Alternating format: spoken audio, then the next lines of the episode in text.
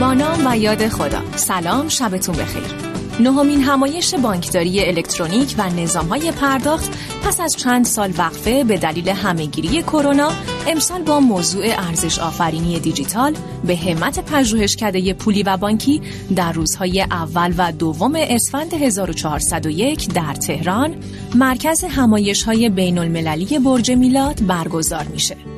مهمترین بخش های این همایش رو میشه سخنرانی های مقامات و صاحب نظران، میزگرد های تخصصی، جشنواره مرحوم دکتر نوربخش، ارائه مقالات علمی، کارگاه های آموزشی، معرفی نوآوری های برتر و نمایشگاه محصولات تخصصی در صنعت پرداخت عنوان کرد. بر اساس اعلام برگزار کنندگان در همایش امسال تبیین ابعاد و آثار بانکداری ارزش آفرین دیجیتال تبیین کلان روندهای جهانی در حوزه مدیریت و بهینه‌سازی زنجیره ارزش آفرینی دیجیتال در بانکداری، تبیین ارزش‌های جدید پیشنهادی صنعت بانکی به مشتریان در عصر دیجیتال و نهایتا تبیین چگونگی ارزش آفرینی در صنعت بانکی در بستر بانکداری دیجیتال از اهداف برگزاری همایش امسال هستند. اما سوال اصلی اینجاست که آیا خانواده بزرگ بانکی که بخشی از یک اکوسیستم بزرگ آیا به تنهایی بدون حضور و کمک سایر نهادها و سازمانهای دولتی می‌تونه در اقتصادی که چند سال یه قرار دیجیتالی بشه نسبت به ارزش آفرینی دیجیتال گام موثری برداره؟ اینکه همکنون هم در نظام بانکی با وجود هزینه های بسیار در حوزه دیجیتالی شدن هنوز راه به جایی نبردیم و همین جمع سی و اندی بانک که هر کدوم به صورت جزیره در حال فعالیت هستند و حتی data ی ارزشمندی که از مشتریان بانکی در اختیار دارن با هم به اشتراک نمی‌ذارن. اینکه امروز با این اوصاف صحبت از ارزش آفرینی دیجیتال می کنیم در حالی که هنوز فاصله زیادی تا دیجیتالی شدن داریم این اینها موضوعاتی هستند که در برنامه امشب با اجرای عبدالله افتاده مجری کارشناس برنامه و مهمانان حاضر در استودیو آقایان دکتر محمد فرجود مدیرعامل هلدینگ فناوری و نوآوری بانک تجارت و مهندس سید جعفر صدری مدیر امور فناوری اطلاعات بانک صادرات در خصوص چالش های این حوزه به بحث و تبادل نظر می‌پردازیم.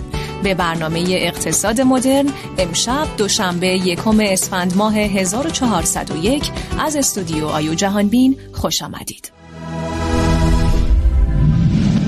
شرکت سابین تجارت آریا شما را به دیدن این برنامه دعوت می کند. بسم الله الرحمن الرحیم سلام و عرض و شب بخیر خدمت بینندگان عزیز امیدوارم هر کجا که هستید سلام و تندرست باشید خب امروز روز اول همایش بانکداری نظام های پرداخت برگزار شد با حضور مدیران نظام بانکی. همایش بزرگی که سه سال بود در کشور برگزار نشده بود به خاطر همینگیری کرونا.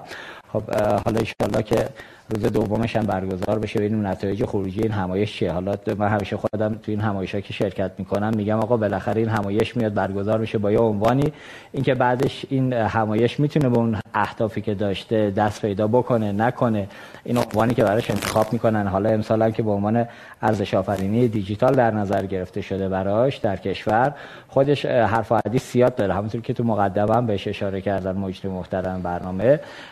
مشخصا اینکه الان در حالتی که می‌تونیم بگیم که خیلی کشور هیچ جایش دیجیتال نشده. اگر هم شده به صورت جزیره یه جاهای دیجیتال شدن فراینداشون عوض کردن یه اتفاقاتی افتاده ولی در کنار هم به عنوان یه زنجیره دیجیتال هنوز ما تو کشور تجربه مشخصی نداریم. امروز با حضور آقای فرجود عزیز و آقای صدری قرار هست به این مباحث بپردازیم که بالاخره این بحث ارزش آفرینی دیجیتال در کجای چارچوب اقتصاد دیجیتال و اقتصاد هوشمندی که تو دو سه سال اخیر زیاد ازش حرف زدیم نشسته. اگر اجازه بدید آقای صدری ما با آقای فرجود وارد برنامه بشیم. بالاخره اولین سوال رو بریم سمت اینکه آقای فرجود هم خوبیش اینه که سه تا line تو کشور تو حوزه مدیریتی اومدن جلو. در اپراتور ایرانسل تو جایگاه مدیریتی بودن. و مدیر سازمان فناوری اطلاعات مدیر عامل سازمان فناوری اطلاعات شهرداری بودم و الان هم که توی هلدینگ فناوری بانک تجارت هستن. بالاخره تجربه سه تا محیط متفاوت از هم برای یک مدیر چیز خوبیه. در مورد اینکه حالا این ارزش آفرینه کجا می‌تونه این ستا رو به هم بچسبونه که الان هم نچسبیدن هیچ اتفاقی نیفتاده شما تو برنامه کمک بدید که کجا ایراداتش چیه. من تو اول سال خواهشم اینه در خصوص اصول و رویکردها و چارچوب هایی که اصلا ارزش آفرینی دیجیتال می‌تونه در کشور با خودش به دنبال داشته باشه. یه صحبتی بکنیم در ابتدا با این موضوع وارد بحث بشیم تا در ادامه خدمتتون هستیم. خواهش می‌کنم. هم سلام عرض می‌کنم خدمت بینندگان محترم برنامه و امیدوارم که مفید باشه بحثایی که با هم دیگه اینجا می‌کنیم.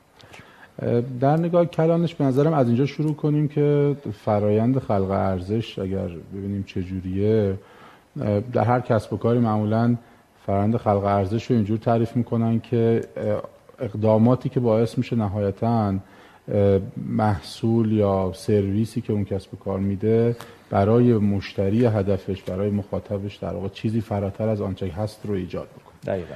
این میشه از شافرینی در ذاتش در دنیای دیجیتالی که ما الان هستیم بسیاری از منشأهای خلق ارزش و کلا عوامل تاثیرگذار بر ایجاد ارزش الان از حوزه دیجیتال میاد یعنی بله. نقش دیجیتال فناوری های دیجیتال. و کلا حالا concept تحول دیجیتال مفهوم تحول دیجیتال خیلی داره پررنگ میشه. چرا داره پررنگ میشه؟ چند تا دلیل داره براش. یکی این که خب شتاب توسعه فناوری خیلی زیاد شده و این فناوری ها در گذشته اکثرا ابزار بودن که یک کسب و کاری بیاد و سرویس و خدمات و محصولش رو در واقع منتقل بکنه به مشتری و یک ارزشی رو در قالب اینها به اون مشتری بده. ارزش چیه ارزش اون چیزی که مشتری درک می‌کنه مخاطب درک می‌کنه مردم درک می‌کنن و بر مبنای اون حاضرن که یک خدمتی رو به در واقع دریافت بکنن. ولی اینقدر این فناوری ها پرشتاب شده که تاثیرات اینها بر تمام ارکان فرایند خلق ارزش خیلی پررنگ شد ضمن اینکه ابزارهای حالا قبلا الکترونیک بعدا فناوری اطلاعات الان دیجیتال به ویژه فناوری های تحول آفرینش که خیلی خب جدیدتر فناوری که این روزا داریم می‌بینیم اینا خود کسب و کارها هم الان خیلی زیاد دارن متاثر می‌کنن. یعنی دیگه یک ابزار صرفا نیستن که کمک کنن به کسب و کار. کسب و کار متحول می‌کنن تغییر میدن عوض می‌کنن. و در اینا الان خیلی رنگ و بوشون پررنگ شد پس ما در فضایی از کسب و کارها الان داریم حرکت می‌کنیم که فضا کلا هم محیط اطرافش هم درون شرکت ها کاملا متاثر از فناورهای دیجیتال هست. این در در واقع مفهوم اولی لذا وقتی وقتی میگیم ارزش آفرینی دیجیتال خیلی هم به مفهوم تحول دیجیتال نزدیک هست. داریم راجع به این صحبت می‌کنیم که چطور می‌توان از این فناوری های جدید برای ایجاد ارزش افزوده بالاتر استفاده کرد در ذاتش. حالا این ممکن است در درون مجموعه ها یک تعابیری داشته باشه در صنعت یک تعبیری دارد در کلان اقتصاد هم اثر می‌گذاره. اقتصاد دیجیتالی که الان داریم صحبت می‌کنیم برایند این تلاش هاست برایند این سرمایه گذاری هاست. اقداماتی است که در جهت به کارگیری فناوری های دیجیتال برای ایجاد ارزش افزوده بیشتر در سطح بنگاه در سطح صنعت و در سطح یک اقتصاد داره در واقع خودش رو نشون میده. به نظرم از این منظر می‌تونیم بحث رو شروع بکنیم. حالا اینکه چه ارکانی داره این فناوری ها چطوری و چطور حالا در حوزه هایی که ما هستیم مثل بانک و پرداخت و فینتک و اینها اثر می‌گذارن نظر میشه بیشتر صحبت. آره حتما تو ادامه بس برمیگردیم بهش. ببینید همونطوری که گفتید داره لابلای صحبت یه ارزش افزوده گفتید. یه ارزش افزوده واژه اپراتورهای تلفن همراه. نه لزوم آره. اونا اونا استفاده کردن. اونا شروع کننده این واژه بله. بودن دیگه. آره اونا شروع کننده این ادبیات در کشور بودن که بالاخره شما یه ساختار فنی رو ایجاد کردید. به واسطه یه برای سرویس دادن توی موضوع مشخص.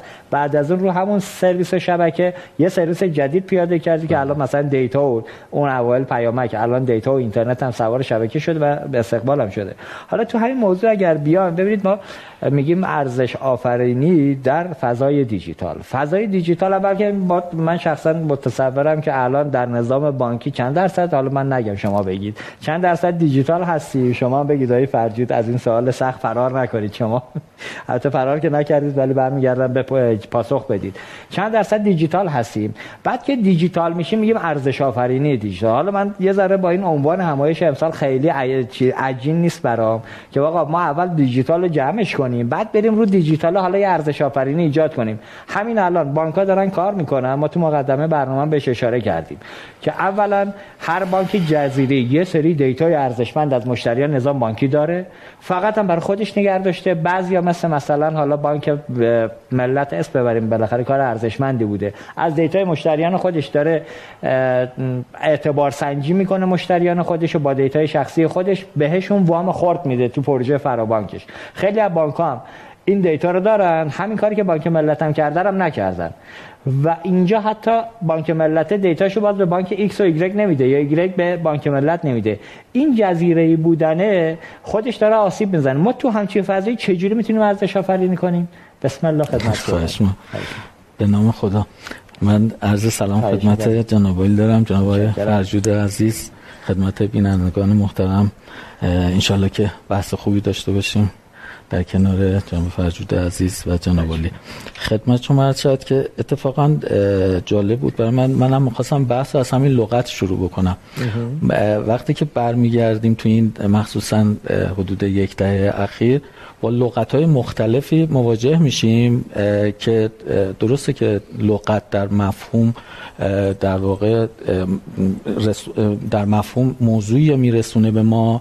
که ارزش آفرینی می‌کنه در این راستا که بتونیم ما اون مفهوم رو پیاده سازی بکنیم. اما نگاه که می‌کنیم مخصوصا تو این چند سال اخیر من داشتم راجع به دیجیتال و کلماتی که تو این حوزه اومده و باب شده و حالا روند و ترند شده. بله. مثل مثلا دگردیسی دیجیتال تحول دیجیتال نوآوری الان ارزش آفرینی دیجیتال. انقلاب بلاکچین عنوان قبلی همین همایش که آقا گفتیم انقلاب بلاکچین همین بلاکچین کجا؟ تو چهار سال گذشت کجا استفاده بله ارزم همین بود. می‌خواستم از همینجا اتفاقا شروع بکنم که ببینید ما افراد خب با نام یاد می‌کنیم دیگه. مثلا آقای الف خانم بله. اما فقط برای صدا کردنه و الا اینکه اگر من کاری داشته باشم با اون شخص در نهایت کارمون بهش میگم.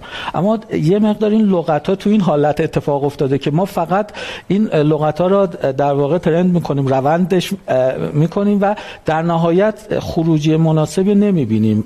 راجع به اون موضوعات. از های گذافی هم می‌کنیم توی این فضا. بله دقیقاً دقیقاً. یعنی وقتی من نگاه می‌کردم توی این چند دهه اخیر ارزم همین بود که نگاه که می‌کردیم مثلا حالا حدود سه ده هست که من توی صنعت آیتی بانکی هستم بله. دهه هفتاد خب به حال مشتریان انتظاری که داشتن از شبکه بانکی حالا من توی صنعت بانکی بودم از شبکه بانکی انتظاری که داشتن و کاری که در واقع اتفاق افتاد فرایندهای دستی مکانیزه شد و بله. تقریبا دهه هفتاد ما اینطور گذراندیم که فرایندها هیچ بروزرسانی نشد اما در واقع فناوری گریز گریزی کارکنان موجب شدش که یه مقدار اطلاع فرهنگی شکل بگیره. یعنی باید این اتفاق میافتاد که خیلی هم پررنگ نیفتاد. دقیقا.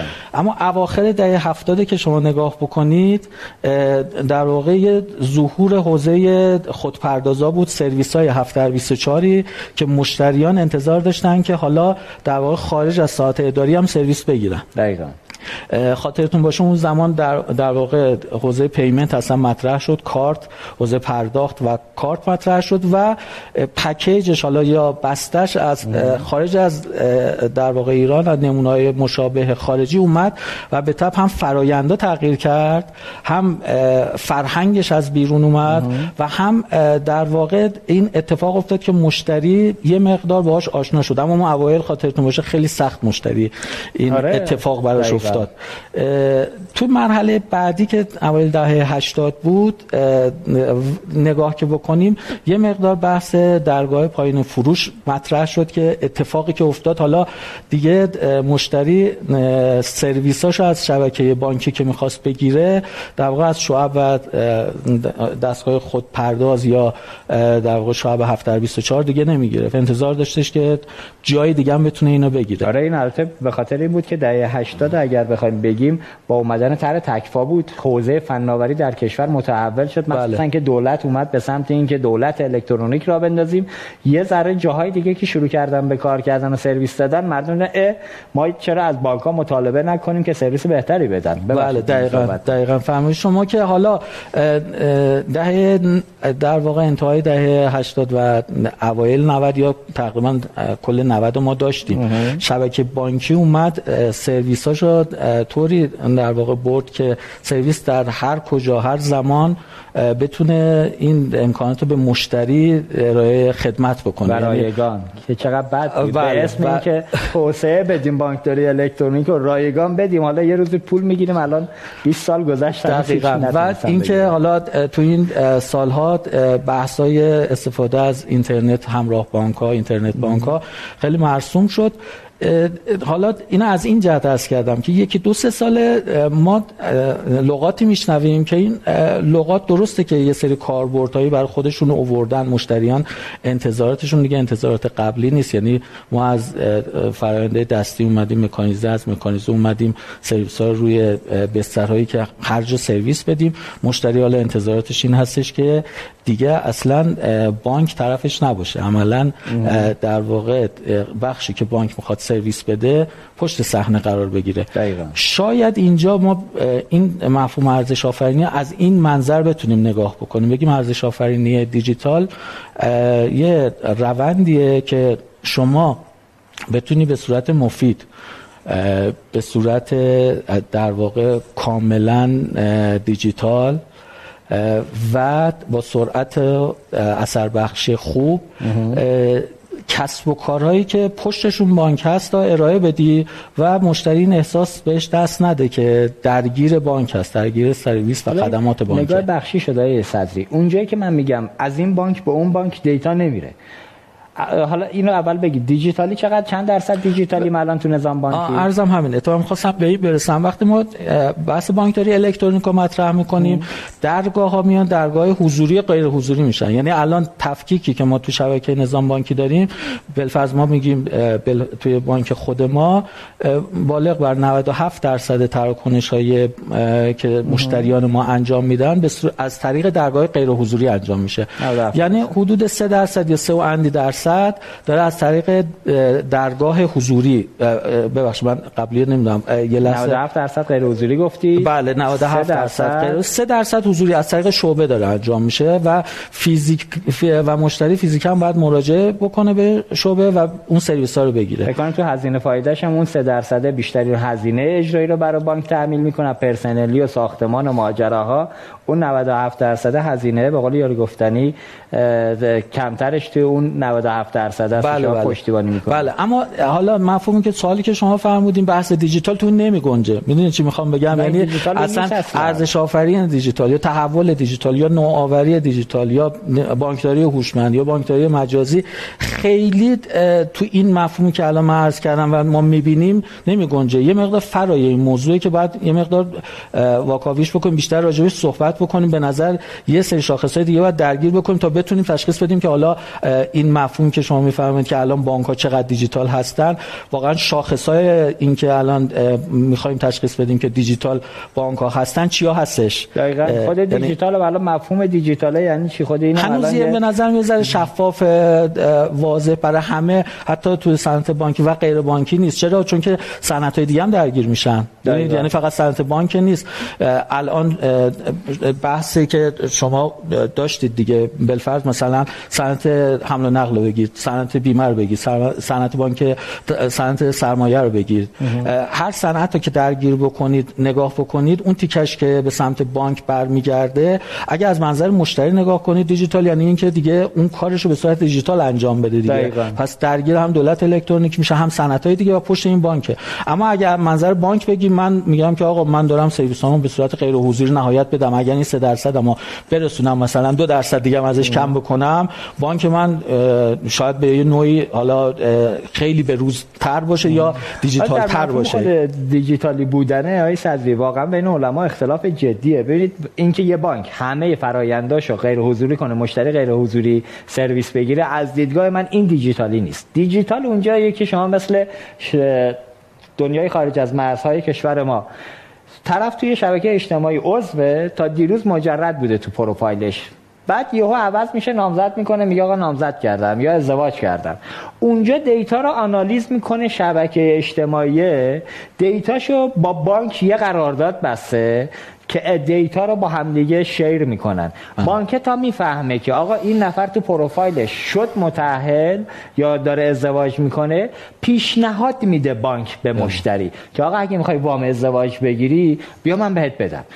مشتری میره تو سایت خودروساز می‌خواد خودرو خرید کنه. اونجا بانک میاد یه آیکون باز میشه. میگه آقا اگه از بانک من یه رقابت جدی الان اونجا اینجوریه.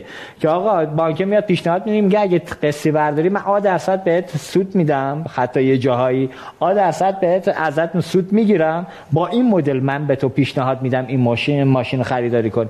اینجا خودش خیلی نکته ما هنوز بعضیا در کشور فکر می‌کنن همینی که ما غیر حضوری کردیم تمام درگاه ها و فردا هیچ شعبه بانک اصلا بانک بدون شعبه شد. این یعنی دیجیتالی شدن. شما نظرتون چی فرجی تو این فضا؟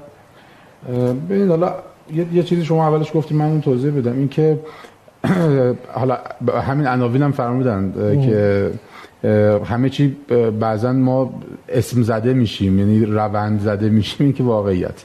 ولی بخوام بگیم به نظر من مسیر دیجیتال شدن حالا اون ارزش آفرین دیجیتال اینجوری است که بگیم اول دیجیتال بشیم بعد از این ارزش آفرینی در بیاریم.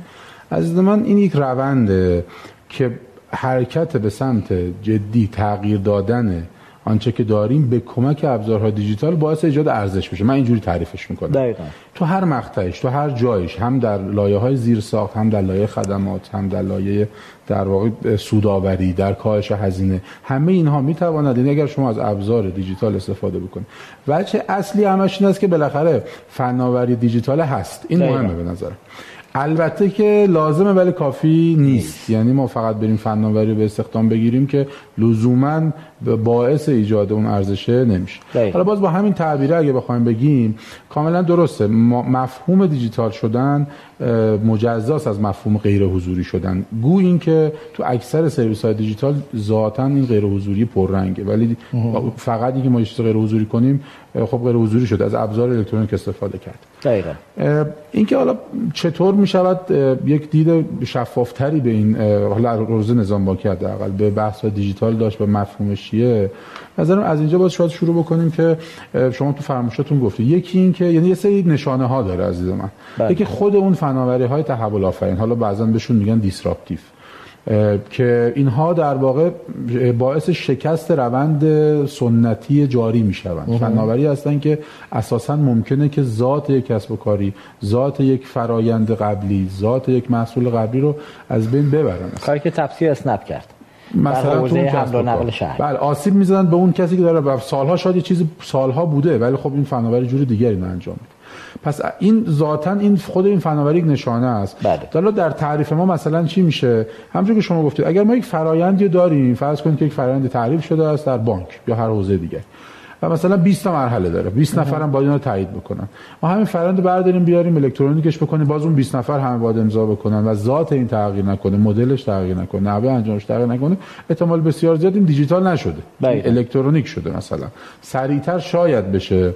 که تازه بعضی جاها خود اینم ملاحظاتی داره که کنترش هم ممکنه بکنه. یعنی تکنولوژی ممکن استفاده کنیم بعد میگیم ملاحظات امنیتی هم داره باید توکن هم بگیریم باید امضای مثلا اونجوری هم بگیریم. در حال ممکن حتی سریعتر هم نکنه. همین دلیل در ذات تحول دیجیتال این هست که ما باید جور دیگری از این مسیر در واقع مسیر طی بکنیم. در ذاتش هم باز مجدد یکی از نشانه های دیگر این دیجیتال نوآوریه. یعنی ما بله. وقتی که داریم راجع به اقتصاد دیجیتال یا تحول دیجیتال داریم صحبت می‌کنیم یکیش که خب عرض کردم فناوری هست. یکی دیگهش نوآوری. یعنی می‌خوام ببینیم با ببینیم چقدر ما داریم در این محصول در این خدمت در زنجیره این صنعت نوآوری می‌بینیم. اون موقع میشه گفت که داره به سمت دیجیتال حرکت می‌کنه. که از این نقطه انتهایی هم ندارد. یعنی یک مسیره. ولی نشانه هاش یکیش اینه. یکیش حوزه کلا سرمایه انسانیه. یعنی چقدر سرمایه انسانی ما چه در مدیریت ارشد چه در مدیریت میانی چه در متخصصین. و صف و ستاد. چقدر دارن دیجیتال فکر می‌کنند؟ چقدر مهارت های دیجیتال پیدا کردند؟ و چقدر دارن انجام امورشون رو بر مبنای اینها تغییر میدن؟ یعنی باز نشانه دیگر از من این که ببینیم چقدر اون آدم ها تغییر پیدا کردن. بله. دارن دیجیتال فکر می‌کنن. یا حداقل در کسب و کارشون دارن از این ابزارها به نحو احسن استفاده می‌کنن. این باز یه موضوع دیگه. باز یک نشانه دیگری به نظر من که می‌خوایم تفاوت دیجیتال از بقیه ببینیم بحث داده است که شما فرمودید. ذاتش اینه اصلا اون سرشت دیجیتال روی داده ایجاد شده. دقیقا. چقدر ما داریم فکر می‌کنیم به اینکه از داده ها اولا داده ها رو چجوری جمع آوری می‌کنیم؟ داده ها رو چطور دستبندی و استفاده می‌کنیم ازشون؟ داده ها رو چطوری با هم ترکیب می‌کنیم؟ از داده ها چطوری ایجاد ارزش می‌کنیم؟ اینا میشه موضوعاتی که یعنی در واقع اون فهرست مطالبی که در دیجیتال با در مورد داده دونست. حکمرانی داده چطوریه؟ و وقتی که داده ها خیلی زیاد میشن که اتفاقا الان همجوری شما گفتید جنس فناوری های جدید اینجوری که تولید داده رو خیلی سطحش برده بالا. همه چی داره داده تولید می‌کنه. دقیقاً. میگیم آقا اینترنت اشیا دستگاه ها هم دارن داده تولید می‌کنن. بله. نمی‌دونم سیستم های ما خیلی زیاد شده همه دارن داده تولید می‌کنن.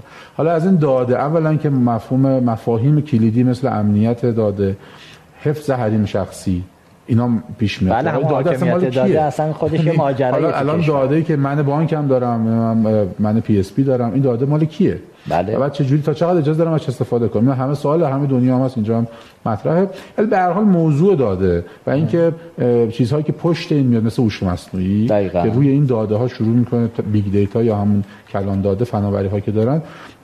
به نظر تو این چند سال اخیر حالا دنیا رو اگه نگاه بکنید هوش مصنوعی به طرز عجیبی داره رشد می‌کنه. پیش بینی هم می‌شد. بله. شما اگر در مثلا سال گذشته 2000 یعنی 2022 رو نگاه بکنید میلادی اکثر جاها نمایشگاه های مختلف نمی‌دونم نشست های مختلف در حوزه های مختلف همونجوری که شما فرمودید داره راجع به کشاورزی حرف می‌زنه هوش مصنوعی توش هست.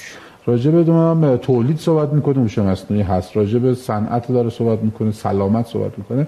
و نظرم سال گذشته و امسال سال هوش مصنوعی خواهد بود در دنیا و هست واقعا. بله. اینا چیزایی است که روی داده بعد میاد و در واقع ایجاد یک چیزهای جدید. یه نشانه دیگری بگم حالا بعد باز استفاده بکنیم. بحث اینه که همونجور صحبتام گفتم نوآوری که الان ما ازش صحبت می‌کنیم می‌تونه در فرایند باشه در محصول باشه در خیلی چیزا دیگه باشه.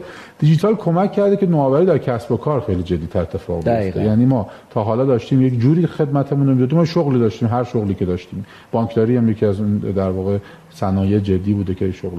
یک جوری انجامش می‌دادیم. حالا قوانین به ما اینو می‌گفته محدودیت های فناوری اینا رو می‌گفتن ضوابط داخلی ما اینا رو می‌گفتن. هر چیزی. ولی وقتی که دیجیتال میاد نوع انجام اینها رو متحول می‌کنه. دقیقا. و مدل کسب و کار عوض می‌کنه. یعنی محل ارتزاق رو عوض می‌کنه. ما تا حالا یک جوری داشتیم ارتزاق می‌کردیم ولی الان چیزهایی میاد که نوع این ارتزاق رو ممکنه عوض بکنه.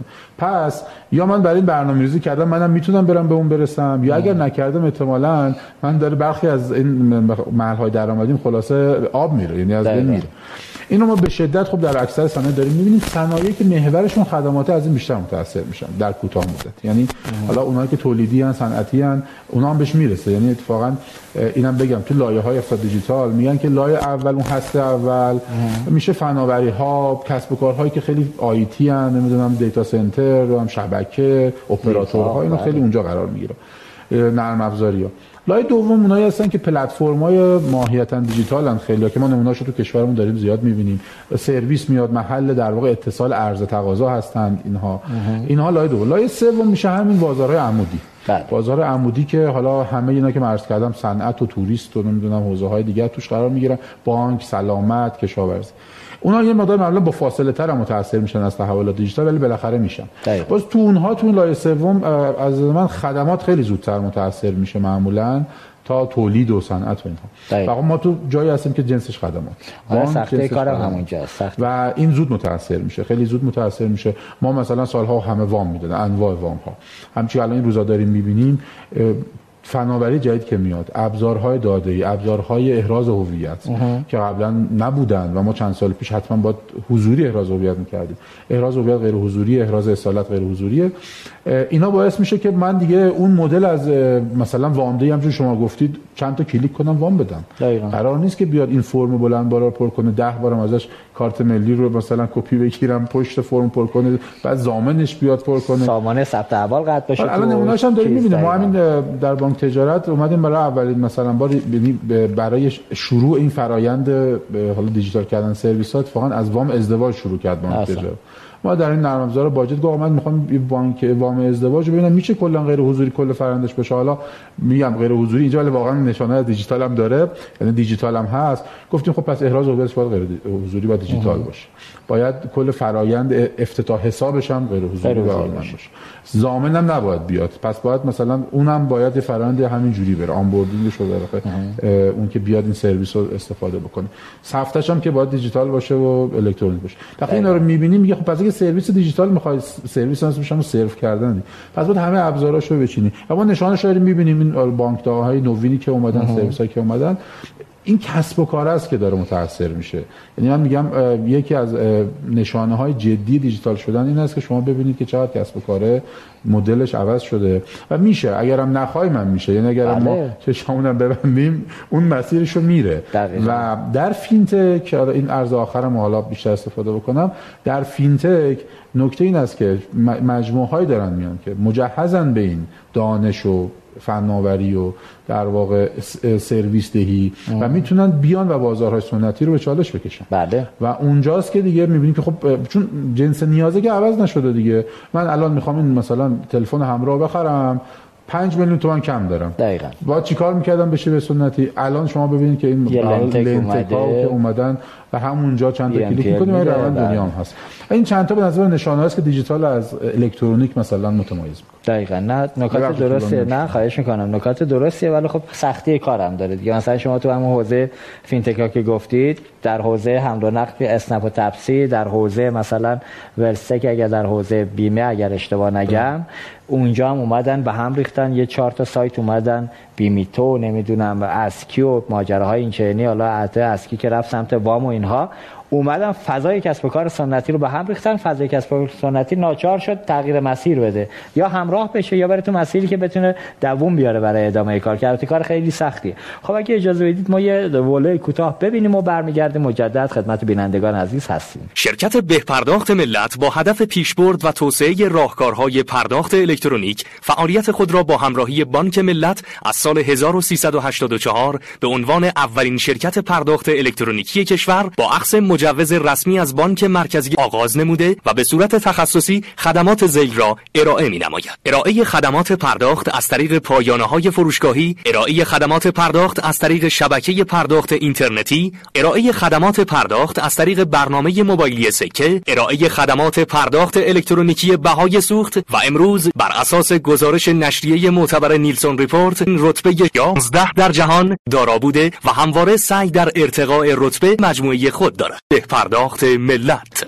خب سلام مجدد خدمت بینندگان عزیز. امیدوارم که تا اینجای برنامه خسته نشده باشید. خب آیه صدری ببینید بس از دیجیتالی کردن که می‌کنیم بالاخره یه سری زیرساخت فناوری هم می‌خواد. حالا ما تو حوزه فناوری که تو کشور که به قول یاری گفتنی همه مدعی هم دیگه. یه جاهایی ما اسم نمی‌بریم. ولی شما تا زیرساخت فناوری رو کنار هم نداشته باشی روش سرویس دیجیتالی نمی‌تونی پیاده کنی. ما از اسم نمی‌برم.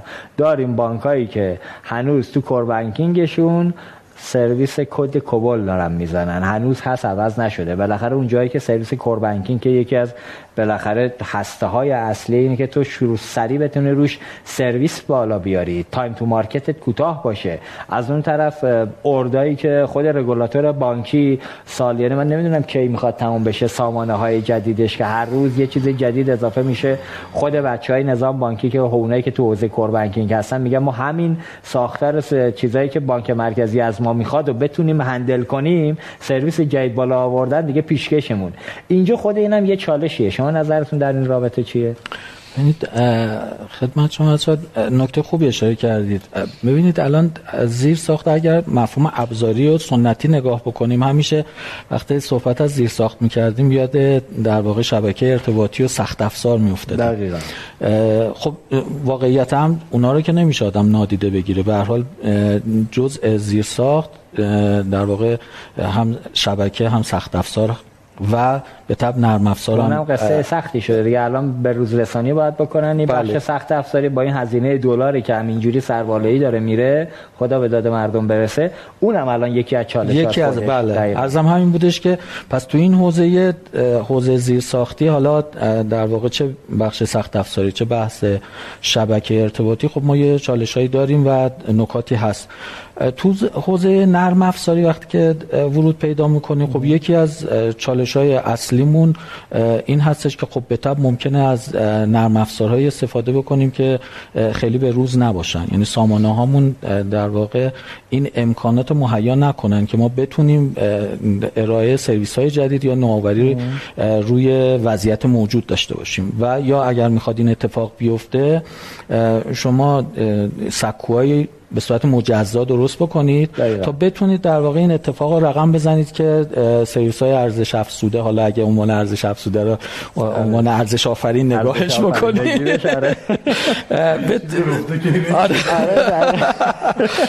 بخوایم تو این حوزه اگر به عنوان ارزش آفرین نگاه بکنیم اون سکوها واسطی بشن که شما بتونید امکانات مهیا بکنید. از طریق حالا ما بهش میگیم مدیریت کانال یا حالا اصطلاح channel manager به کار می‌بریم یا سرویس های atomic یا پایه سرویس های پایه‌ای که ارائه بدیم که بشه این سرویس ها در واقع در کنار همدیگه یه سرویس جدید ایجاد بکنن که بله. خیلی از اون مرتبه که شما فرمودید حوزه core که ممکنه در واقع معماری قدیمی‌تر استفاده کرده باشن دور باشیم دقیقاً که بتونیم این حالا در واقع time to market رو یه جوری حالا پوشش بدیم و کاور بکنیم. این, نکته در واقع وجود داره. یه نکته دیگه ای که در واقع می‌تونیم بهش اشاره بکنیم بحثای فرایندی کار هستش که حالا نمی‌دونم خوبه یا بده. یه اعترافی بذاریم بکنم. ولی سده هست توی IT بانکی بودم از به خودم نقد می‌کنم. که ببین واقعیت هم حالا چون مثال هم زدم اول صحبت هم که ما فرآیند دستی که اومدیم در واقع مکانیزه کردیم بحث بین سازی فرآیند رو نداشتیم. و سامانه هامون همینجور شکل گرفت. الان نگاه می‌کنیم این سامانه هامون عمدتا تو حالت بهینه خودشون نیستن. بهینه خودشون منظورم موازی کاریایی که می‌تونه در واقع جلوگیری بشه به جهت بهبود فرایندا و یا استفاده از تکنولوژی هایی که خیلی می‌تونه بروزتر باشه و اینکه در نهایت حالا از منظر تجربه کاربری هم تجربه کاربری خیلی آسونتری داشته باشه دقیقا. یعنی الان نگاه بکنیم بعضا عرض کردم اعتراف می‌کنیم که من خودم شخصا هنوز توی سیستم بانکی هم حتی توی خدمات که داریم ارائه می‌کنیم توی نظام بانکی خیلی بهینه تر و حالا بگیم اجایل تر و تجربه کاربری بهتری باید ارائه می‌دادیم. چون مدت ها گذشته. بله. قبول برای یک دهه تا دو دهه قبل. اما برای حداقل حدود ده سال اخیر باید ما تو شبکه بانکی اینو میبستیم. بله. یعنی در واقع این به روز ثانیه انجام می‌شد. بالفرض برای اینکه مثال اینی بزنم چون اینم مرسومه. مثلا ما بحث بایگان دیجیتال خیلی مرسومه دیگه. سال الان. سال هاست بحثیه که مطرح شده. ببین مثلا بایگانی دیجیتال اومد توی سیستم بانکی و بحث حاکمیت خیلی که فشار آورد. همه تقلیلش دادیم به اینکه اسناد اسکن کنیم. بله. در حالی که اصلا قرار نبود این اتفاق بیفته. یعنی قرار هستش که کاربر با حد اقل که اطلاعاتی که می‌تونه وارد سیستم و سامانه بانکی بکنه فرماش تهیه بشه اسنادش تهیه بشه تو کور بانکینگ بشینه و دیگه لازم نباشه که کاربر دیگه بیاد اضافه بشه این کار رو اضافه بکنه بله. اما در حالی که ما اومدیم یه کاری به قول جان فرجید فرمودن بعضا این دیجیتال کردن ما یا الکترونیک کردن ما یه جایی کارم اضافه می‌کنه یعنی ما بله. همکارامون مثلا نگه میداریم که آقا اسناد تو دوباره بشین اسکن کن می‌دونید یعنی این مفهوم ضمن که اصلا به اون مفهوم واقعیش که نمی‌رسیم که اون بحث بایگان دیجیتال هست که حالا مثلا روی به سر کلود باشه اصلا شما نیاز نداشته باشی که در واقع هزینه بکنی برای اینکه انبارداری بکنی اسناد و اینا رو و قابلیت دسترسی سریع داشته باشه توی قوه قضاییه حالا هر جا که نکته پیدا میشه اینا رو بتونی. ها همه اینا رو بزنیم کنار هم دیگه بعد نگاه می‌کنیم می‌بینی تقلیل پیدا کرده به اینکه یه سری تجهیزات بخریم. تجهیزات روز که سرعت بیشتری بده. این همون نکته که بازم شما فرمودی که آقا جاییه که اینجا اون موازی کاریا اضافه کاریا و هزینه های مضاعفیه که به شبکه وارد میشه که حالا شما می‌خوای با سخت افزار عملا چیکار بکنی؟ با تهیه سخت افزار بیشتر بتونی این ذخیره سازی رو طوری انجام بدی که اون کارت هم انجام بشه. در, در حالی که اگر سخت افزار عملا مسیر با بهینه سازی و با دیدن فرآیند از ابتدا این اتفاق میافتاد. بحث آخرم تو این حوزه جنبندی بکنم بحث خود فرهنگ سازمانی و نیروی انسانیه. یعنی یکی از چالش اساسیمون هم همینه. حالا ما این کارا رو کردیم کی می‌خواد از این استفاده بکنه؟ یعنی اون که می‌خواد استفاده بکنه آیا توانش رو داره؟ چقدر فرهنگ سازی شده؟ شما حالا بازم برگردیم به ایام قبل تو خود بانکداری الکترونیکی هم خیلی سخت واقعا تونستیم جا بندازیم. هر کدوم از این مفاهیم ما بله. بعضا هم اجبار باعثش بود. من یادم هست ما چون در واقع پشتیبانی می‌کردیم. سازمان در صندوق بازنشستگی ها خیلی با بازنشسته ها هنوزم درگیر هستیم.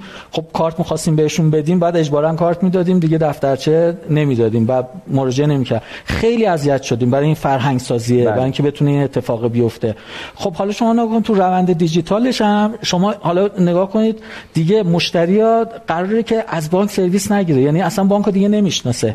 اون اعتماد چجوری می‌خواد شکل بگیره؟ الان خیلی راحت تر شده. نسل عوض شدن به آره شکلی. آره. اینو بعد از یه طرف آمادگی پذیرش مثلا در ایام کرونا کی تصور می‌کرد که یهو همه چی تعطیل شه همه دورکار ولی چقدر سریع تطبیق دادیم؟ هم ما هم دنیا.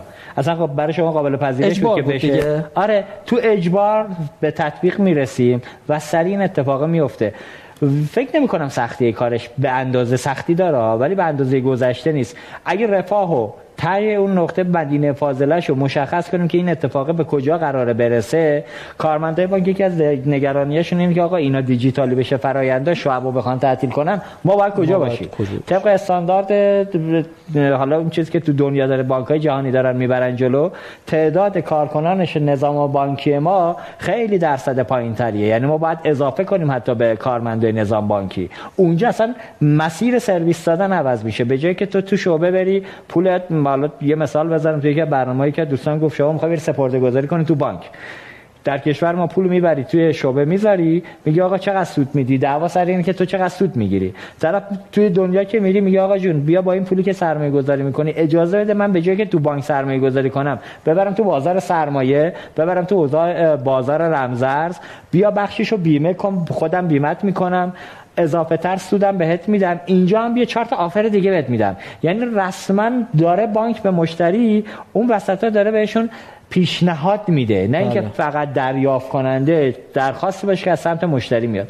اینجا رو اگه اجازه بدی رد بشیم من فقط یه نکته آره حتما بگید. ببخشید یه نکته آخر اون عرض آخرم بود برای اینکه تکمیلش بکنم. یه نکته هم در واقع تو این حوزه آخر ما داریم. این محدودیتیه که ما تو شبکه بانکی همه در واقع فرایندهایی که منجر به این بشه که کسب و کار دیجیتال بشه رو نمی‌تونیم انجام بدیم. چرا؟ چون ما توی چارچوب شبکه بانکی محدود هستیم شما در نظر بگیرید مثلا میگم هم چک الکترونیکی که جدید اومده یا سفته بگید در مورد صادرات الان یه گیرایی داره بگید اگه چیز ایراد نداره حالا راجع اصلا چک الکترونیکی من بحث در واقع اینکه استفاده شما بخوایم داشته باشیم خب ذاتاً چیز بدی که نیست. ما صفحه الکترونیکی هم داشتیم می‌تونیم خدماتی یا در واقع به صورت غیر حضوری ارائه بکنیم.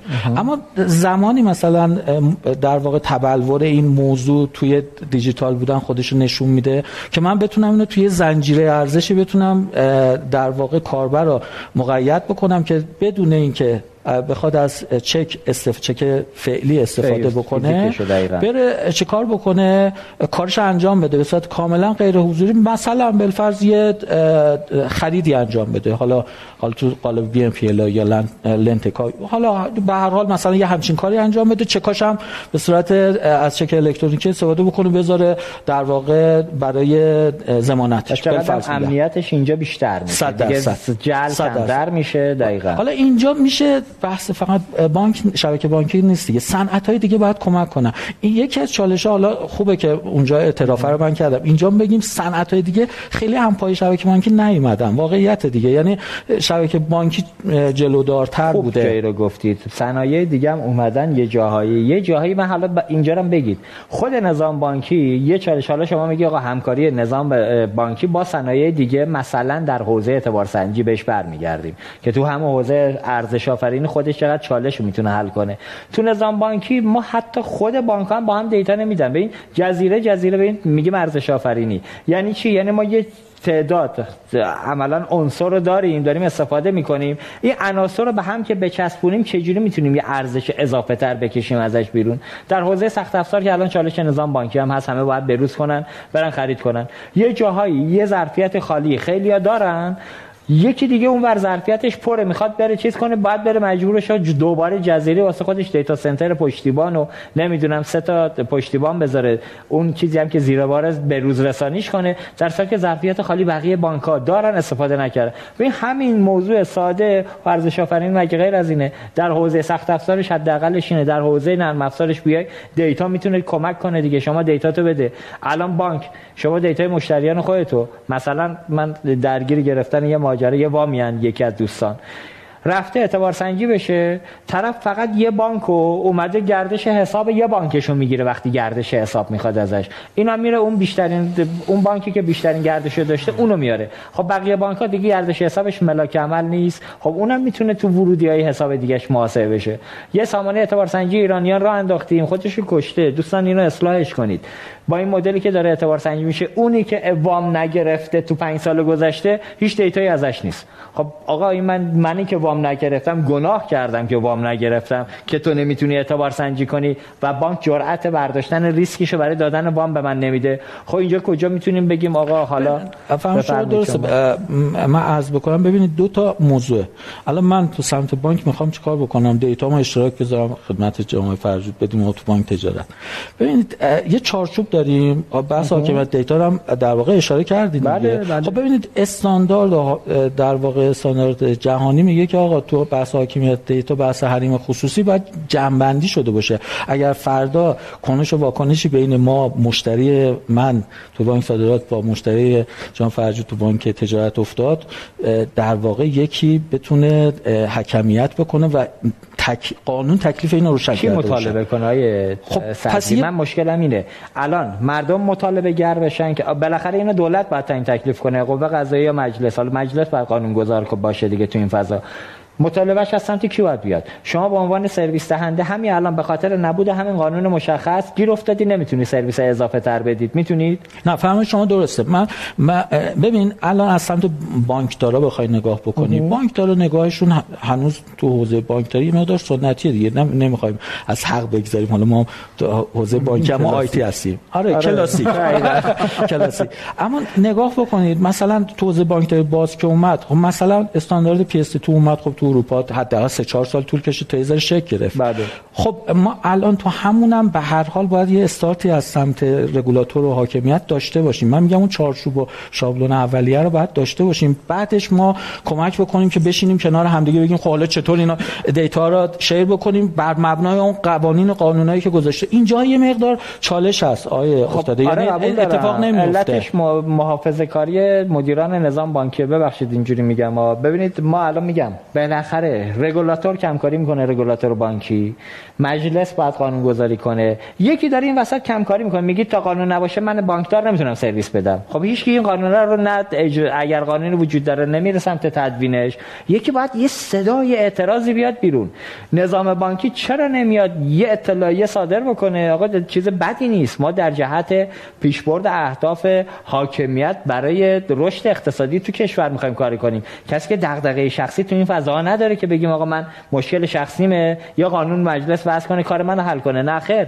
وقتی نظام بانکی مدیرانشون بیان تو اون دو تا چیز داریم دیگه فکر کنم قانون بانک های خصوصی و بله. دولتی داریم. آقا یه اطلاعیه صادر کنید پرسشگری کنید مطالبه گری کنید آقای مجلس ما گیریم. این سرویس تا نیاد تو حوزه اعتبار سنجی که همین الان فشار اقتصادی پوست دهکای با این مملکت رو کنده. و اعتبار سنجی اگر را بیفته شما به عنوان بانک ریسکت کمتر بشه وام نمی‌دید. البته که الان نظام بانکی بخشنامه اومده از دیما وام ندهید. حالا ندهید که اعتباری نیست متاسفانه که وام بدهند.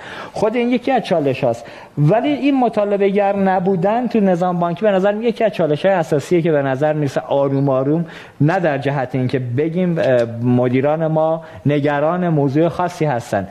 اگر قرار اتفاقی بیفته بعد در موردش حرف بزنیم. گفتمان هیچ جایی اصلا مشکلی نداره. رو در رو حرف بزنیم خواسته ها رو مطرح کنیم ولی تو چارچوب منطقی دیگه. اینجوری هم نباشه خارج از قواعد باشه. ما اگه اجازه بدید راند دوم و یه بوله کوتاه ببینیم و برمیگردیم خدمت های فرجود. چهار تا تجربه از ایشون بگیریم. جای جذاب ماجرا رسیدیم. خب دعوت می‌کنم که بوله رو ببینیم. برگردیم خدمت عزیزان هستیم.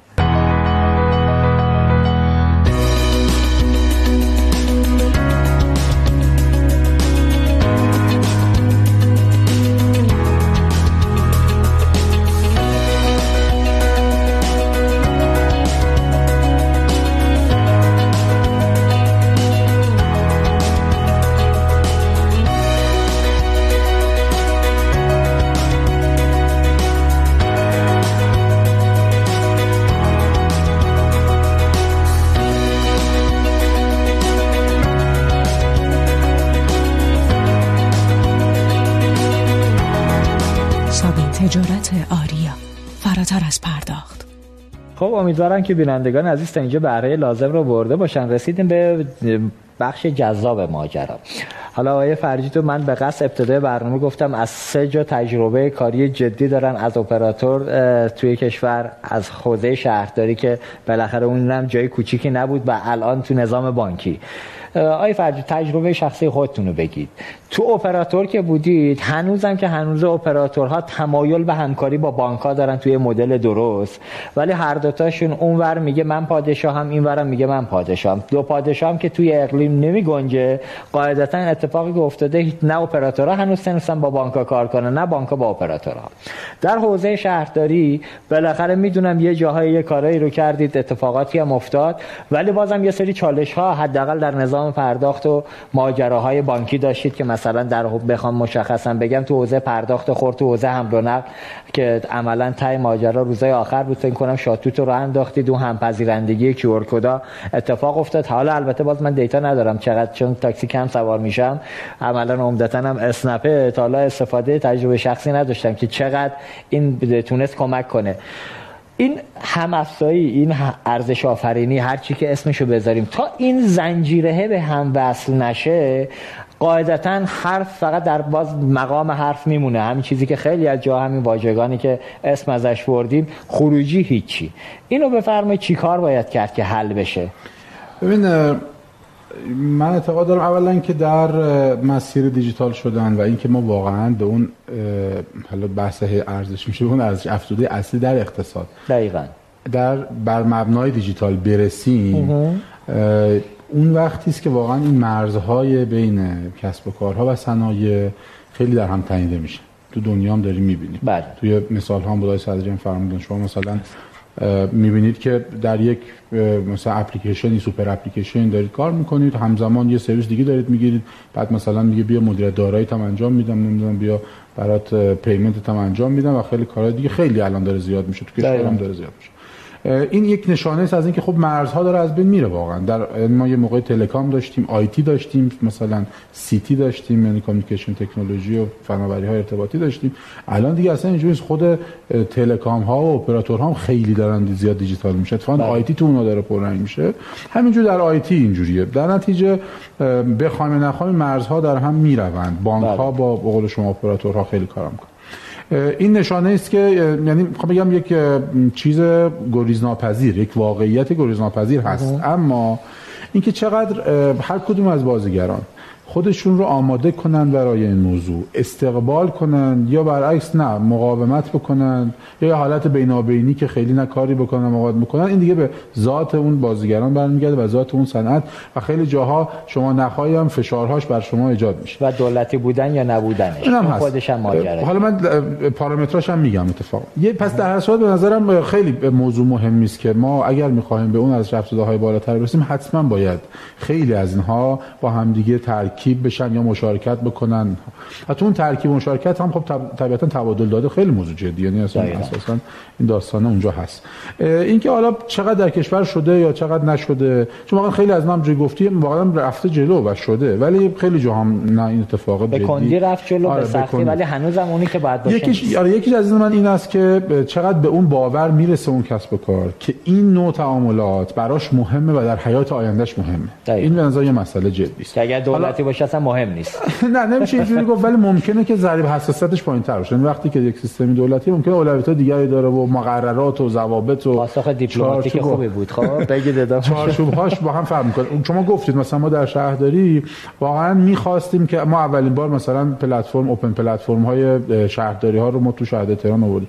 می‌خواستیم که اینجور بشه. می‌خواستیم این مقدار درها رو باز بکنیم برای اینکه سرویس دهندگان دیگر هم بتوانند خدمات یک نهاد عمومی رو حالا ما دولت نبود ولی نهاد عمومی بود رو به مردم بدن. خیلی تجربه خوبی هم بود. از بله. اینکه البته مسیرش آسون نبود باید اجازه هاشو می‌گرفتیم قوانینش رو باید ایجاد می‌کردیم. ولی وقتی که API ها رو دادیم مثلا در سیستم های در واقع وصول مطالبات شهرداری خیلی کمک کرد به شهرداری.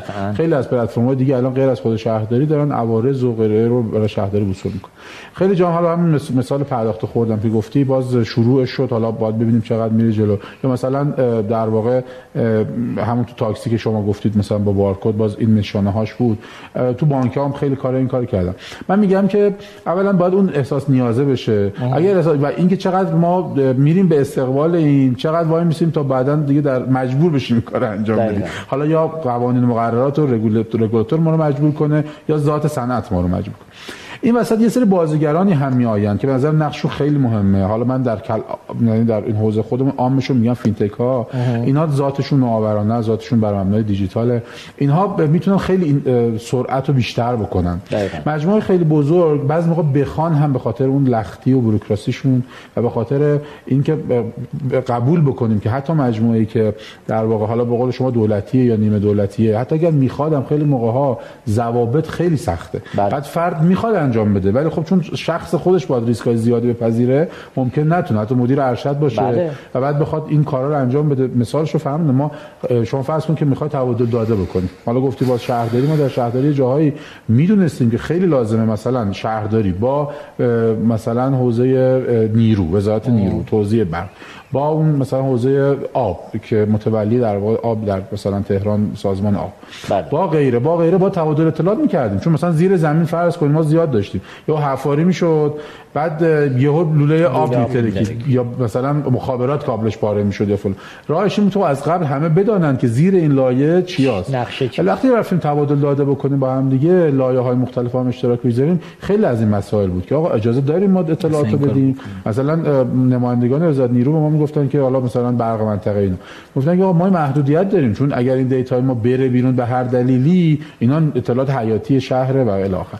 اینجا بحث رگولاتوری واقعا جدی است. یعنی می‌خوام بگم که خیلی جواب علاوه میگه. بخوانم حتی اونا که در سیستم دولتی حالا خصوصی هم میگم واقعا تنظیمگری می‌خواد. تنظیمگری می‌خواد قانون می‌خواد که هم اجازه بدهد هم حواسش باشد که کسی اگه دسترسی پیدا کرد باید چه جوری محافظت بکنه از داده کیا اجازه دارن دسترسی پیدا بکنن. حالا برای افراد هم حریم شخصی هم باز همین مسائل دوباره هست.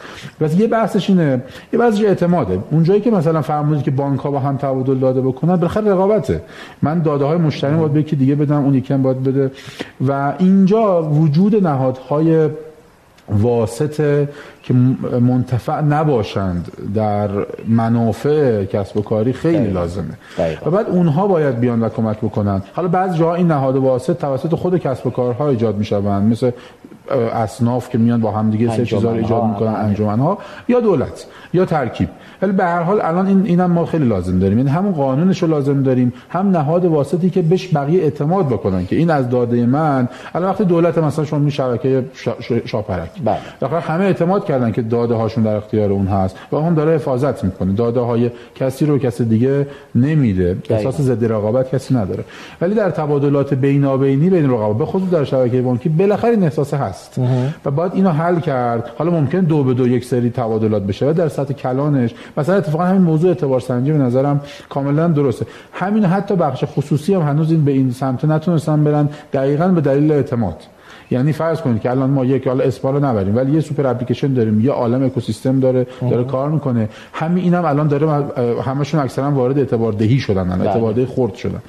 اونم نیاز داره به اعتبار سنجی. حالا از جاهای مختلف می‌گیره. خودش هم داره خودش هم داده مشتری سالها داره. ولی باز براش مهمه که اگر یک فردی اینجا اومده نکول کرده پولو نداده اعتبارش مخدوش شده و همین فرد ممکنه بره تو اکوسیستم بغلی اونم خصوصی. همین اتفاق براش بیفته. دقیقاً. اونا هم همین موضوع رو به زودی خواهند داشت که چطور می‌توان با هم تبادل داده کرد بدون اینکه موضوع رقابتمون از بین بره. بدون اینکه در واقع مسئله باعث بشه که یک کسی از داده های کسی دیگه مثلا سوء استفاده بکنه یا هر چیز دیگه. یعنی می‌خوام بگم این جمله تمام کنم. هم انگیزه های خود بازیگران رو می‌خواد هم قانون می‌خواد هم وجود نهادهای قابل اعتماد واسط دقیقاً. که اینها بتوانند این تبادل داده ها رو در واقع ایجاد کنن. در سطح کلان ها در سطح بینابینی و دو تا و سه تا با هم دیگه الان داریم. یعنی الان خیلی از بانک ها و اپراتورها دارن کار می‌کنن. بازیگران فینتک دارن با این بانک ها کار می‌کنن. ما الان مثلا توی بحث اعتباردهی خورد مدلی که در بانک تجارت در واقع مد نظر بوده و ما در شرکت هامون داریم اینو پیاده می‌کنیم با, با اکوسیستم. اینم بگم که ما خیلی سعی کردیم که حالا به عنوان شأن هلدینگ خودمون رابطه بین بانک و اکوسیستم نوآوری رو به ویژه فینتک ها رو خیلی بیشتر بکنیم. حالا هم بر روی پلتفرم های open داد open data و داده باز خیلی سرویس بیشتری رو آوردیم که این می‌تونه این تبادل رو راحت‌تر بکنه این دنیاها رو هم دیگه نزدیکتر بکنه. همون جایی که رفتیم سرمایه گذاری کردیم. در اکوسیستم و استارتاپ ها.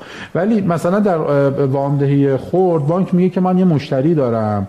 سطح نهایی اعتباری که به این میدم می‌خوام خودم کنترل بکنم. بله. یعنی بتونم بالاخره چون مشتریان مختلفن اعتبارشون مختلفن منم یه اعتبار سنجی می‌کنم به هر طریقی از داده های بیرونی داده های داخلی و یک فردی اعتباری داره.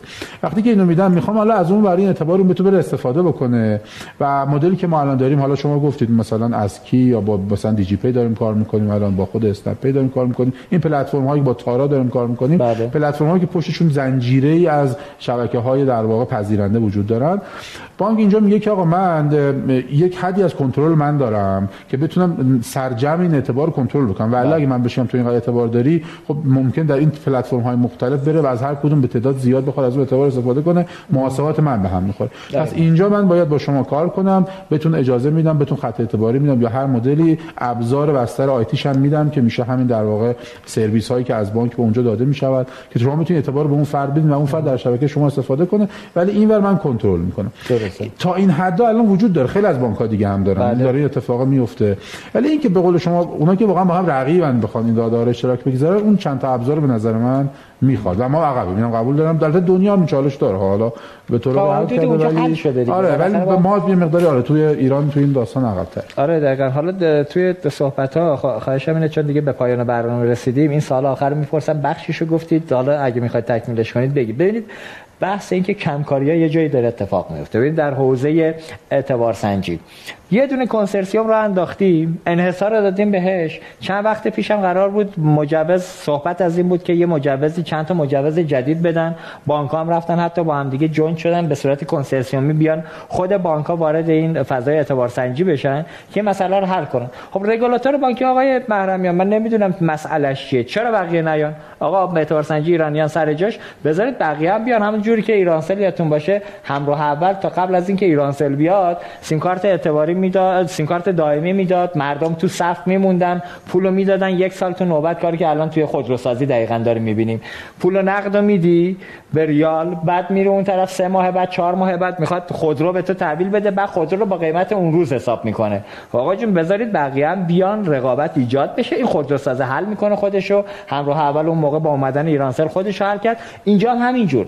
ببین ضمانت اجرایی. ما الان یه دبیرخونه شورای اجرایی فناوری اطلاعات داریم. یه خسته نباشید با آقای باقری است بگیم کارایی کردن. ولی کو؟ ضمانت اجراییش میگن آقا ما آماده کردیم مت- متمرکز آوردیم دیتا رو گذاشتیم یه گوشه توش سازمان فناوری اطلاعات بقیه سازمان دولتی هم داریم اضافه می‌کنیم بقیه بیان سرویس بگیرن. خب طرف سرویس نمی‌گیره یا سرویس نمی‌دهد. خب چیکارش کنیم؟ شورای عالی فضای مجازی داریم. خب دبیرش هم که اخیرا عوض شد حاشیه هم داشت عوض شدنش. بنده خدا حالا ان اونم پاسخاش به زودی در بیاد که چرا این انتخاب انجام شد. ولی به هر حال اینکه کی باید متولی تو کشور؟ بحث حکمرانی سیاست گذاری و تنظیمگری رو درست کنه. آقا منافع به قول شما منافع نداشته باشه. خب من نمی‌دونم رگولاتور بانکی که منافع نداره در حوزه اعتبار سنجی. تو حالا نظام کارموزی کشور یه جایی منافع داره که این انگم بهش می‌خوره که آقا چون منافعش درگیره نمی‌ذاره نظام کارموزی عوض بشه. اینم اگر خودتون رو مبرا کنید بیاید بیرون ازش به عنوان حاکمیت اینم کسی نمیگه. ولی به هر حال تکلیف چیز اینجا این تنظیمگری بدون حاشیه رو و مؤثر که اجرا بشه واقعا. ما دیگه بس دیگه. قرن 21 رو ورود کردیم. گذشته هم همچین خروجی قابل دفاعی نداریم. اگر کردیم خیلی کند بودیم. الان دیگه وقت فرصت سوزی نداریم. مقام معظم رهبری تو صحبت ها گفتید از دو سه سال پیش دنیا رفته سمت ترند هوش مصنوعی.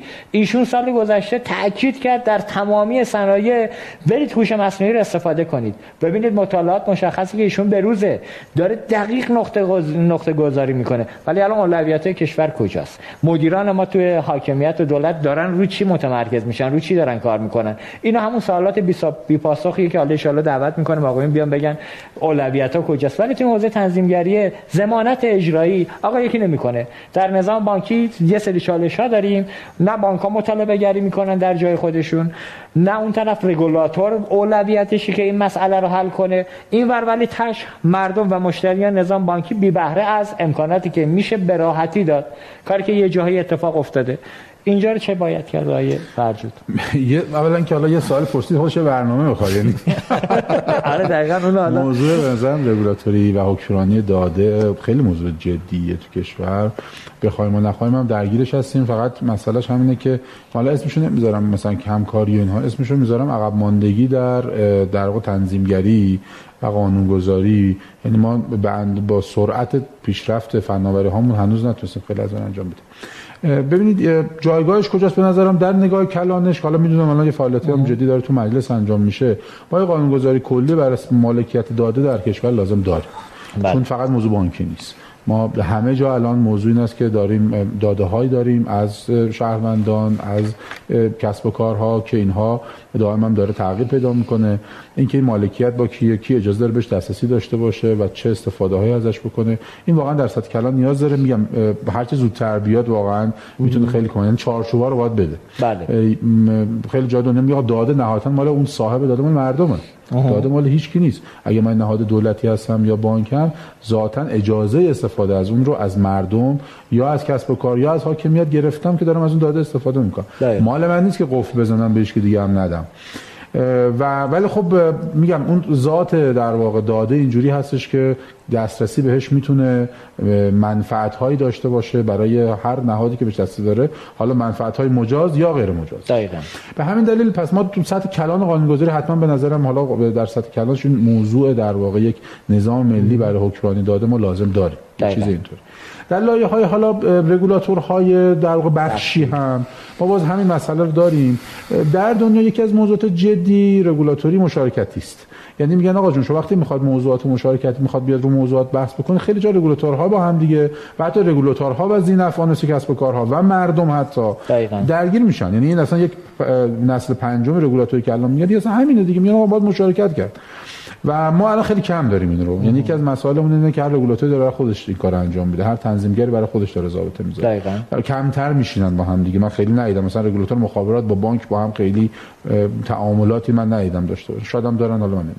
ولی به هر حال یه راهشون در واقع رگولاتور کلیه که در سطح کلان مدیریت داده و ما بفهمیم که بالاخره داده ها مالکیتش و اجازه هاش چطوریه. بخشی ها باید با همدیگه بشینند و بازیگران هم دعوت بکنن. نمیشه پشت در بسته قانون گذاری کرد. باید حتما خود این بازیگران باشن.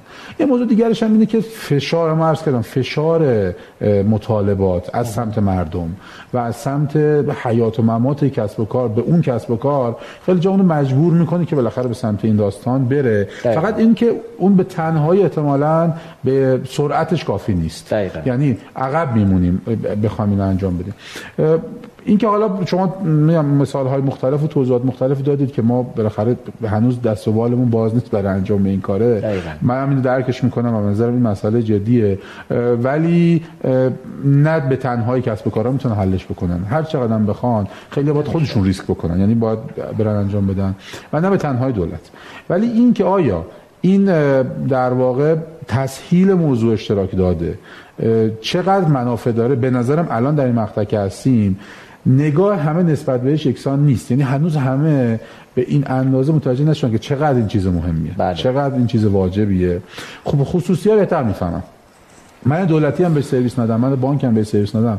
بالاخره میره یه جوری خلاصه یعنی مشتری چرا؟ چون مشتری سالهای سال و برخی از این بسترها داره کار می‌کنه. اونها رفتار مشتری رو می‌دانن درسته ممکن ندونه که این مشتری قسطاشو داده یا نداده ولی می‌دونه که این هفته ای داره چه جوری خرید می‌کنه نمی‌دونم روزانه کجا خرید می‌کنه به چه تمایلاتی مثلا داره چه نوع کالاهایی رو بیشتر می‌خواد. وقتی همه اینا رو می‌دونه همون هوش مصنوعی که گفتی اینجاست دیگه. پس اون الان خیلی بیشتر از شاید من بانک از این مشتری اطلاع داره. پس اون نمیمونه. یعنی اون میره جلو بالاخره گیلی میشه عذاب می‌کشه بیرون. من میگم اینقدر نگران اون بخشا نیستم چون دقیقا. داره این اتفاق میفته. ولی تعدادشون کمه زیاد ولی اگر این سینرژی این هم افزایی باشد خیلی بیشتر از این میشه. یعنی وقتی این این حرفا که داریم می‌زنیم تا بخش خورده. دقیقا. در کسب و کار که می‌تونیم اعتبار سنجی بکنیم که دیگه اصلا نمیشه شما سیستم اعتبار بانکشو ندونی.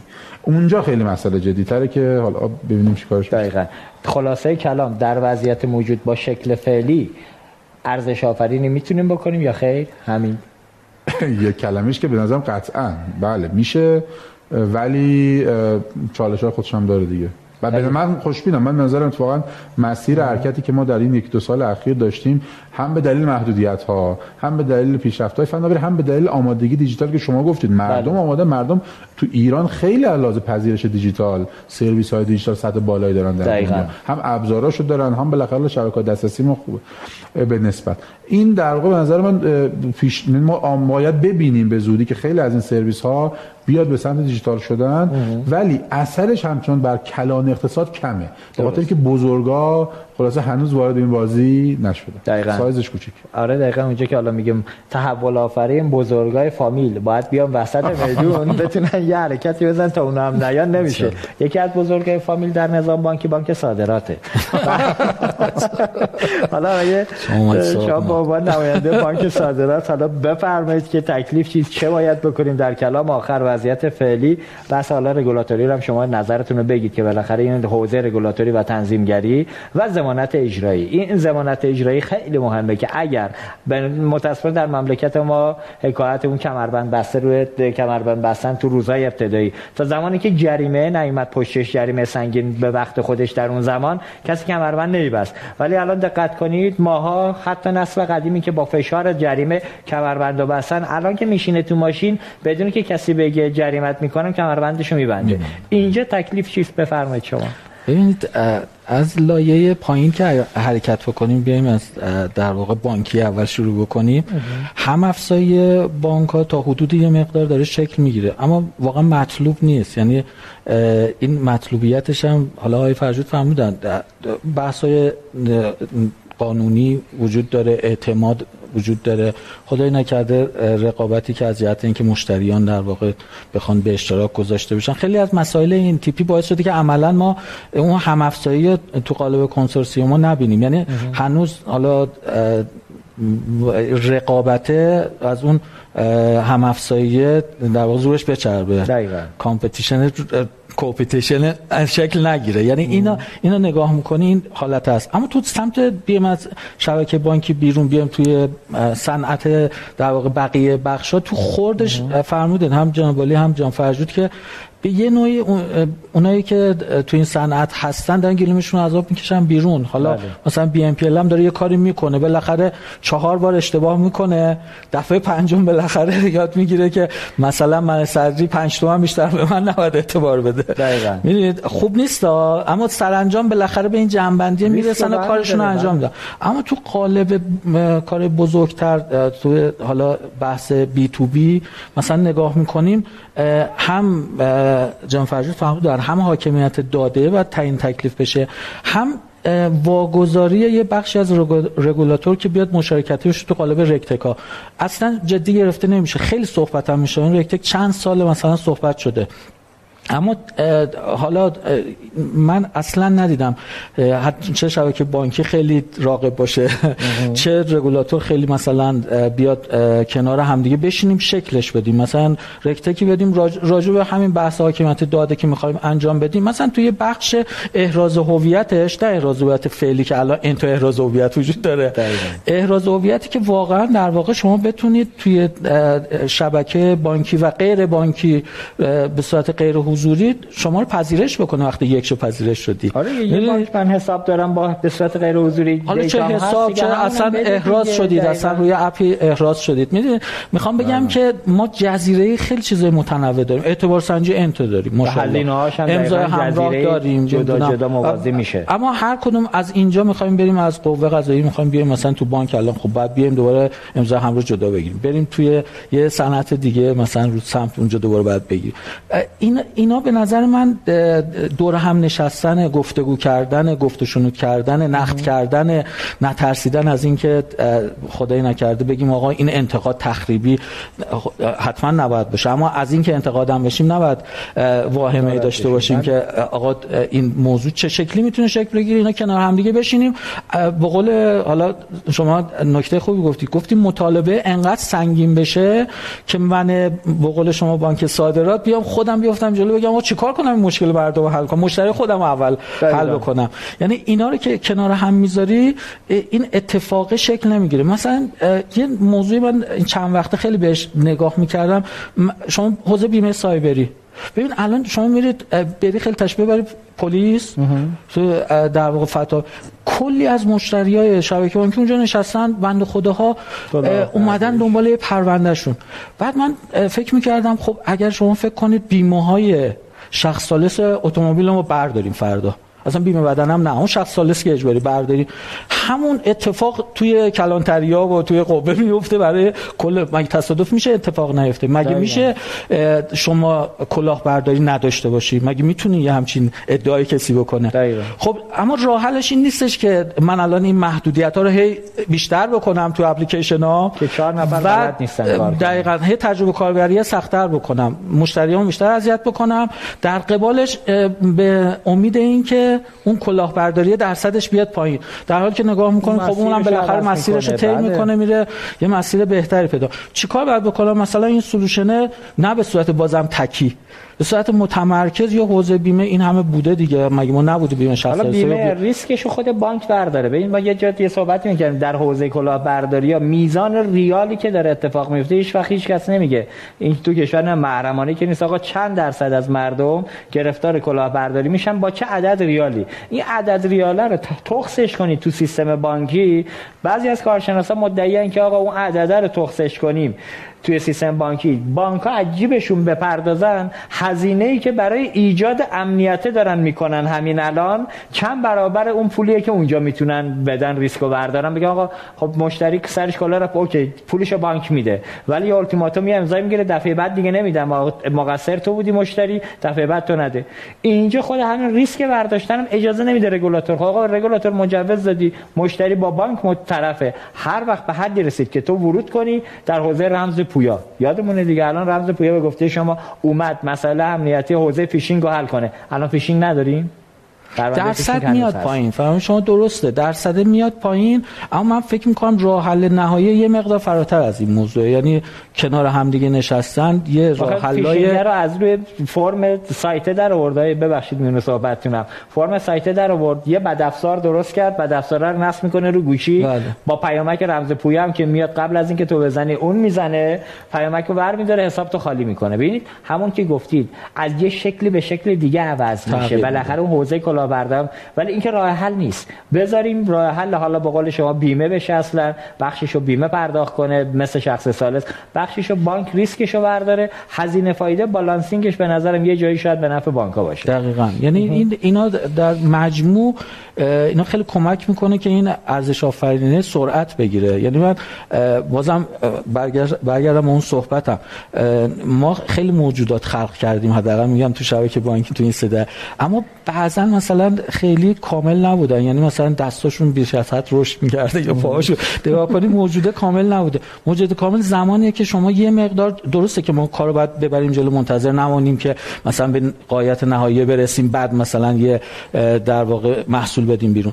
اما بعدش هم باید برگردیم سریع. ما خیلی میمونیم. مثلا یه مدل میرونیم مدل را میشه تو بازار میره می‌گیره اما بعد یادم میره اصلا این مشکلاتی که قبلش گفتیم خب اینا رو حلش کنیم. مثلا بریم کارمزد تکلیفش رو روشن کنیم. دقیقا. بعد یادم میره یه دهه دو دهه میگذره اینو هنوز هنوز مشکلات هست. و خیلی از جالب موجودیت ها و کسب و کار جدید بر پایه اون شکل می‌گیره. بعد میای اونو دست بزنی اون بیسر رو می‌خوای در واقع پایه رو دست بزنی می‌بینی که هزار جا تکون می‌خوره. بعد اصلا دیگه میگه آقا ولش کن بذار همینجوری باشه. آره سری که درد نمی‌کنه دستمال نبندید داستان جدید اما در کلش واقعیت به هر حال کتمان نمی‌تونیم بکنیم. امروز که نگاه می‌کنیم تو هر بخشی که نگاه می‌کنیم چه شبکه بانکی چه شبکه خارج از بانک دولت الکترونیک هر بخشش رو نگاه می‌کنیم انصافا از حوزه آی تی و زیر ساخت فرآورد خیلی خوب استفاده شده. یعنی همین الان حالا شما داشتید در واقع کالا تحویل می‌گرفتید. من میدم خودم مثلا این چند وقته نگاه می‌کنم. نسبت به زمان قدیم که چقدر موضوعات موضوعاتی که ساده به نظر الان میاد اون موقع بعد اذیت می‌شدیم تا پیگیری ماجرا رو می‌کردیم که دقیقا. مثلا یه بسته پستیمون کجا الان فرض میگم. می‌خوام بگم که اینا در واقع خیلی خوب رشد کرده. اما نیاز به یه سری رگولاتوری نظاممندی در واقع هم افزایی داره برای اینکه شکل و شمایل خوبتری بهش بدیم که موجود ناقل میگم کلا تحول دیجیتال تحول دیگه با درد همراهه. یعنی بله. شما چه جراحی, جراحی می‌خواد تغییر می‌خواد و حالا همونجوری آقای صدری گفتن توی نظام کلان هم در سطح یک صنعتی یا یک مثلا حتی اقتصاد بزرگی این جراحی ها که رگولاتوری باید انجام بده خب بعضی موقع کار سخته دیگه. ما خیلی موقع به خاطر همین بحث کارمزد اینا که سالات شما گفتید هی عقبش میندازیم. هی میگیم که حالا فعلا دست نزنیم این تبعات داره این فلان داره. واقعیتش داره؟ همین که میگید نه حالا اونش نه که داره میگم بدون این تصمیمات بعضن تصمیمات خب اساسی نمی‌توان تحول رو دید. اینم یه نکته دیگه. یعنی شما یه سری جاها باید توی شرکتش هم تو بانکش هم همینه در مثلا سطح صنایعش هم همینا وقتی می‌خوایم اتفاق بیفته یه سری جاها تصمیم سخت بگیریم و تغییر بدیم به خاطر اینکه راه باز کنیم. و که به همون روال قبلی و به همون شیوه قبلی فقط بریم پول تکنولوژی بدیم ابزار اضافه بکنیم لزوما اون تغییر اتفاق نمیفته دقیقاً. حالا بحث چیزی که من گفتم بحث جراحی اقتصادی دولت در سال گذشته تصمیمات سختی گرفت یا ابتدای امسال تصمیم سختی بله. گرفت. اگه اون تصمیم ابتدای سال نگرفت بود الان شرایطمون خیلی بدتر بود. ای کاش مسیر فضای اقتصادی کشور باز بشه به هر شکلی. یه تصمیم اوغلایی اتفاق بیفته. این فشاری که الان هست مسیر باز بشه. ولی به هر حال همین تصمیمه نظام بانکی برای من سوال آقا چی تو این مملکت گران نشد؟ چی تو این مملکت ضبط در سه نشد؟ که ما تو نظام پرداخت کارمز گفتیم آقا دست بزنیم بهش صدای همه در میاد. بابا ماشین خودروی 40 میلیون تومنی تو سه سال گذشته الان شده 400 میلیون تومن خب چرا ما میگیم ترس از سمت مردم؟ البته که اینکه خوب نیست ما هم دفاع نمی کنیم ازش. ولی به هر حال اگر مزایاش تو همین نظام پرداخت کارمز که بانک دارن عجیب مردم میدن. که اصلا همه بله. بانک دارن میگن آقا مجانی ما سرویس نمیدیم به مردم. مردم فکر می‌کنن مجانی. این پولی که الان بانک دارن میدن. آره قیمت تمام شده پول بالا میره. بعد تو سود تحصیلات از مردم بله. پس می‌گیرن. عجیب مردمه ولی غیر مستقیم آقا اینو شفاف کن. و بگو مردم اگر تو بدی من درآمدم اضافه میشه. امکانات بیشتری رو می‌تونم خلق کنم. اونجا به تو وام بیشتری میدم.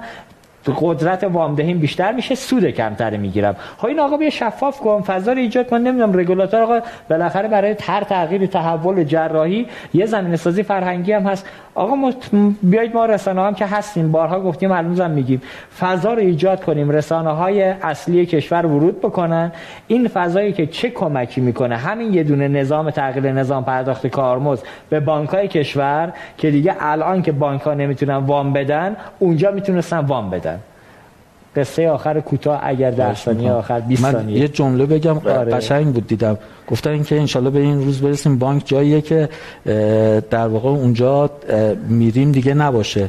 جایی کاریه که انجام بدیم. یعنی بانک ایشاله به جایی برسه که دیگه محلی نباشه برای رفتن و کار انجام دادن حالا تو شبکه بانکی من میگم. حالا توی صنعت که خب 100 درصد این ترکیبش با صنعت این اتفاق می‌تونه رقم بزنه که ما دیگه بانک ندیم برای کارهای بانکی بود. نیاز نباشه به حضور فیزیکی در بانک. متشکرم. آقا متشکرم. مرسی آقای مهندس صدری عزیز. مرسی آقای دکتر فرجود عزیز. خیلی استفاده کردیم. ان که تو فرصت های بعدی هم بتونیم خدمتتون باشیم. من در جنبندی خیلی خلاصه بگم تایمم نداریم. به هر حال ارزش آفرینی با یک دست به جایی نمی‌رسه. برعکس تو حوزه ارزش آفرینی همه باید بیان بشینن سر یک میز. از صنایع مختلف از بخش خصوصی حتی از زینفعان حتی همونطور که آقای فرجود تو صحبت گفتن از سمت مردم. من فکر می‌کنم با وضعیت موجود خیلی مثلا فرض فرجود خیلی خوشبین نیستم.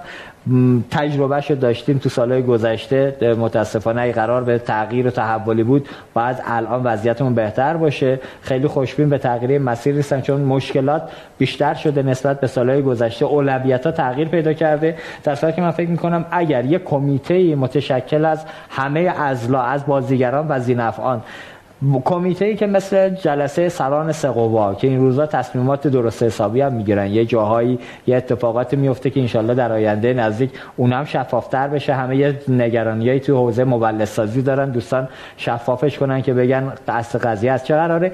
یه چیزی شبیه به سران قوا شکل بگیره تو کشور که ضمانت اجرایی داشته باشه.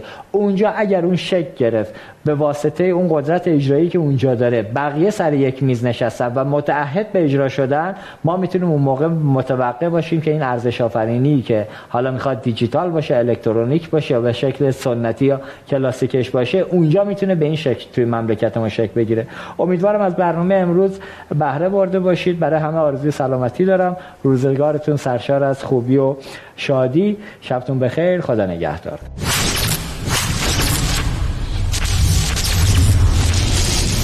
امیدواریم از تماشای این برنامه لذت برده باشید. سابین تجارت آریا